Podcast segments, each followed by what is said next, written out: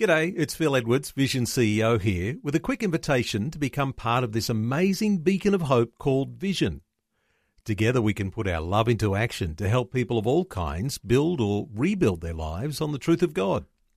Please consider the part you can play during our upcoming Visionathon appeal, remembering that it's your support that makes Vision possible, including this podcast. Audio on demand from Vision Christian Media.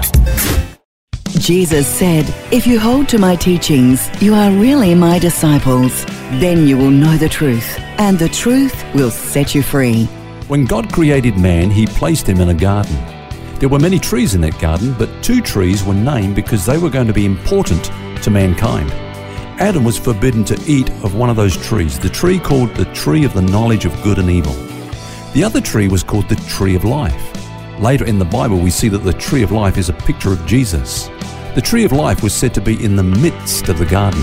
It symbolizes the fact that man was created in such a way as to have God at the very center of his life. We are meant to be God dependent. We are his creatures, not our own creators.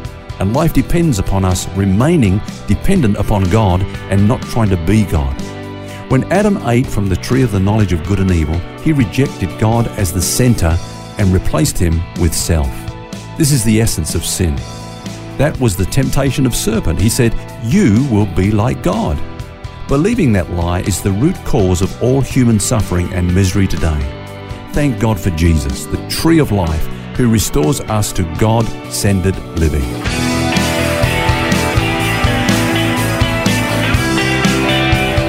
This is Set Free with Ken Legg. And hello, welcome to the program, and another interesting week. Could be a touchy subject judging. And there's certainly a lot of that that goes on today, isn't there? Not just in the world, but sadly in the church as well. Now, Ken has just reminded us about how God's beautiful creation fell apart when Adam partook of the tree of the knowledge of good and evil. And Ken, is there a connection between this and, and our tendency to be judgmental, do you think? Yes, I believe there is. Let's start by asking the question, Phil how does God know good and evil? Well, the answer, of course, is by relating everything to himself. Only God is eternally and essentially good. Therefore, that which is consistent with his nature and being is good, and that which is inconsistent with God is evil. So only God can say what is good and what is evil, and only he is qualified. So that brings us to the question how are we supposed to know what's right and what's wrong? Mm. Well, God intended for his creation to discover the knowledge of good and evil by relating everything to him. By coming to God, relating to Him, keeping Him as the sender, we would know right from wrong. Of course, the temptation was you don't need God to know what is good and evil. Eat from the tree of the knowledge of good and evil, and you will have the knowledge independently of God. Sounds like a temptation that we face today. A lot of people saying, "Oh, you don't need God. You know, make it up about me. Yeah, me in the middle, exactly." And of course, when man ate from the tree of the knowledge of good and evil, he began to do what God did. He began to see himself as the center. And this is how we try to live now. You know, we believe the lie, you are the center of the universe. This is your world. Everything relates to you. Mm. What you like is good, what you don't like is evil. And today, of course, there are billions of self styled gods on the earth. That's why the gospel begins with the word repent. And of course, to repent means to change our minds about this fundamental issue. We are not God. We are creatures, that is, created ones, uh, not the Creator. Oh, but it's so easy for us to think that we are up there with him, isn't it? I mean, everyone believes that their judgment is uh, paramount. You know, uh, we live by what we think is right and wrong, and then we live by those judgments. That's right, Phil. And of course, eating from the tree of the knowledge of good and evil inevitably sets us up as judge. We're at the sender now, so we interpret everything as it relates to us. People, things, events derive their worth, you could say, on the basis of how we evaluate them. And how we evaluate them is by the extent to which they affect us. Mm. Do they love me? They're good. do they please me? They're good. Do they do what I want them to do? Do they agree with me? And, and in this way, I determine whether they're good or evil, in or out. Now, of course, Phil, we're not meant to be in the center or to be the source, but rather to be a channel of love and life coming out of the real center and source, who is God. But when we try to live as the center, we actually don't impart life, but death. I guess it's kind of our default setting. I mean, what's, it's what comes so naturally to us, and probably why Jesus also said, Judge not, lest you be judged. But does that mean that there is no place for judgment, Ken? Oh, no, certainly not. And in fact, that's an important point, Phil, and we're going to look at that throughout the week. But in the passage that you just referred to, you know, in Matthew chapter 7, when Jesus said, Judge not that you be not judged, that word for judge there is a translation of, of the Greek word krino, which means to separate. That is, to separate the good from the bad. Now, there's a place, of course, for this, but the judgment Jesus is condemning does not separate good behavior from bad behavior. It separates people into the good guys and the bad guys.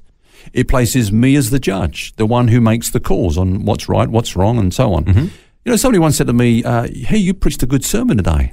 My response was, "Why? Because you said so." what did they say what, to that? You know, is that what, I think it kind of knocked them a bit. Yeah. But um, you know, the thing is that we, we can't really come under the judgment and the evaluations of people just like that. Do you remember um, there was a time when Paul and Barnabas went to a place, I think it was called Lystra, and uh, they did a miracle. You know, they performed a miracle, and everybody come running out. They're gods. They're gods.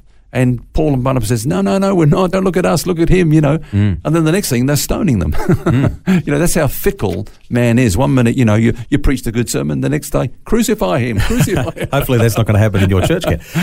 Let's summarise here a little bit. What you're saying is that eating from the tree of the knowledge of good and evil has made us self-appointed gods, and one of the ways that that's characterised is by our tendency to judge others. Is that right? Yep. So, what's the answer?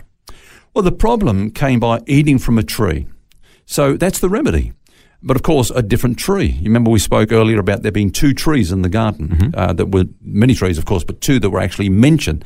One was the tree of the knowledge of good and evil. God said, "Don't go near that. Don't touch that. You don't need to know that."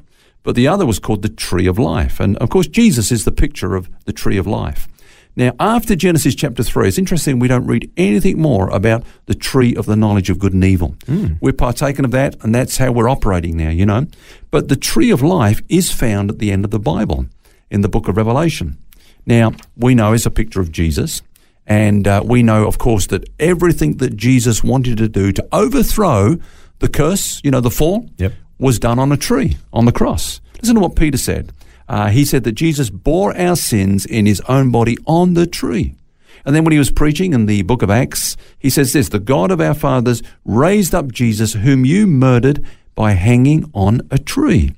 Now it's interesting, you know, the tree was the cause of our downfall, the fall, the sin entering the world, death, the curse, and so on.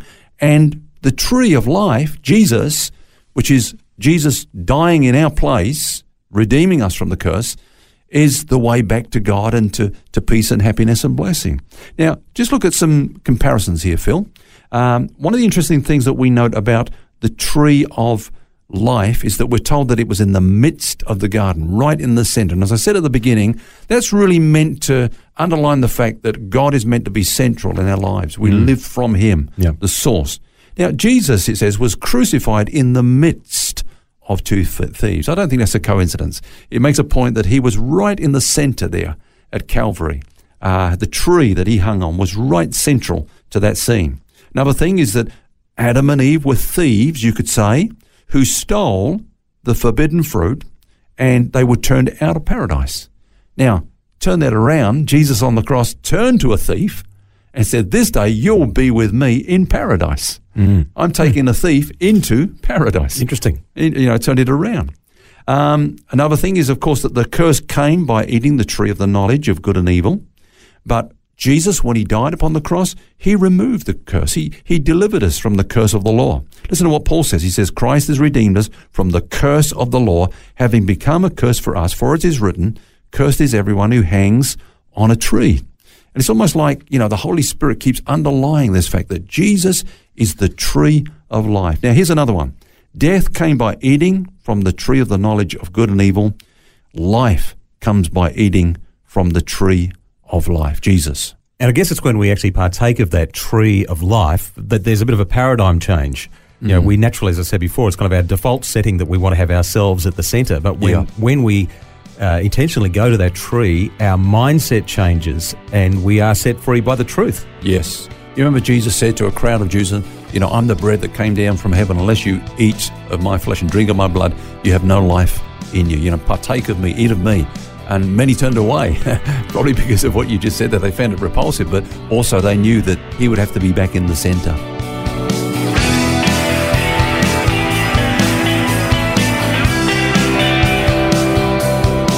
Our subject this week is judging, and we'll continue the conversation same time tomorrow. Hope you can join us. Until then, remember, you don't have to carry that baggage. God wants you to be set free. For books, DVDs, small group studies, and other resources from Ken Legg and details about Ken's ministry, shop online at vision.org.au. That's vision.org.au. Thanks for taking time to listen to this audio on demand from Vision Christian Media. To find out more about us, go to vision.org.au.